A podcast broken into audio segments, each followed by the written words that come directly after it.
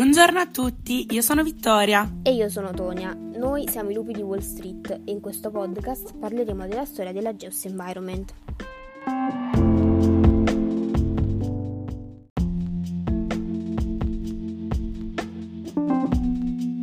In questo episodio ci occuperemo di come è nata. Vittoria, ma tu hai mai sentito parlare di questa azienda? No, Tonia, ce ne parleresti un po' tu? Certo, allora la Geos è un'azienda nata nel 1987 come una sorta di gioco tra due studenti universitari, uno dei quali è proprio il dottor Costanzo che ci ha donato un po' del suo tempo per rispondere ad alcune delle nostre domande. Davvero? È una cosa bellissima. E come venivano visti dalle altre aziende? Diciamo che dalle altre aziende sono stati visti piuttosto male e si sono intromessi negli affari di molte persone poco raccomandabili. Capisco. Ha ancora la sua intervista? Magari facciamo ascoltare uno spezzone ai nostri ascoltatori. Certo che è ancora l'intervista, prego facciamola partire.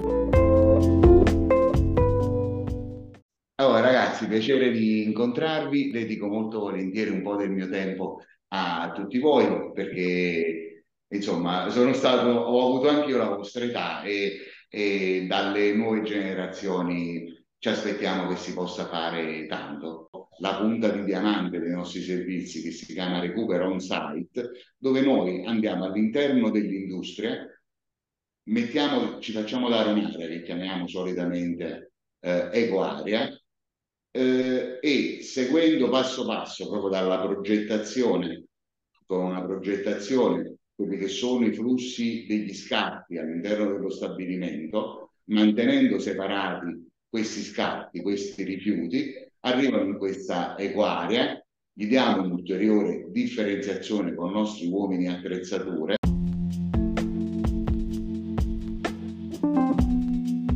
Allora, come vi è sembrata questa intervista? Vi è piaciuta? Sì, Tonia, sto iniziando a pensare che senza di loro avremo ancora le strade piene di rifiuti. Per fortuna è nata questa azienda. Sì, è molto importante, soprattutto per il nostro territorio. Mentre l'ascoltavamo però ho visto che stavi cercando qualcosa sul cellulare. Che stavi cercando? Mi sono ricordata di aver letto una frase interessante sull'azienda e la stavo cercando. Allora ne avevi sentito parlare, mica mi hai fatto solo perdere tempo. No, dai, nel dettaglio proprio non lo sapevo, ma per fortuna me l'hai spiegato un po' tu. Vabbè, comunque l'hai trovata questa frase? Sì, ve la leggo. La terra non appartiene all'uomo, è l'uomo che appartiene alla terra. Qualunque cosa capiti alla terra, capita anche ai figli della terra. Bellissima, ma da dove l'hai presa? L'ho trovata nella brochure della Geos, ma penso si possa trovare un po' dappertutto. Perfetto, bella, mi piace molto. Ok, allora noi vi salutiamo e vi aspettiamo nel prossimo episodio in cui i nostri compagni parleranno di, di cosa si occupa la Geos. Alla prossima!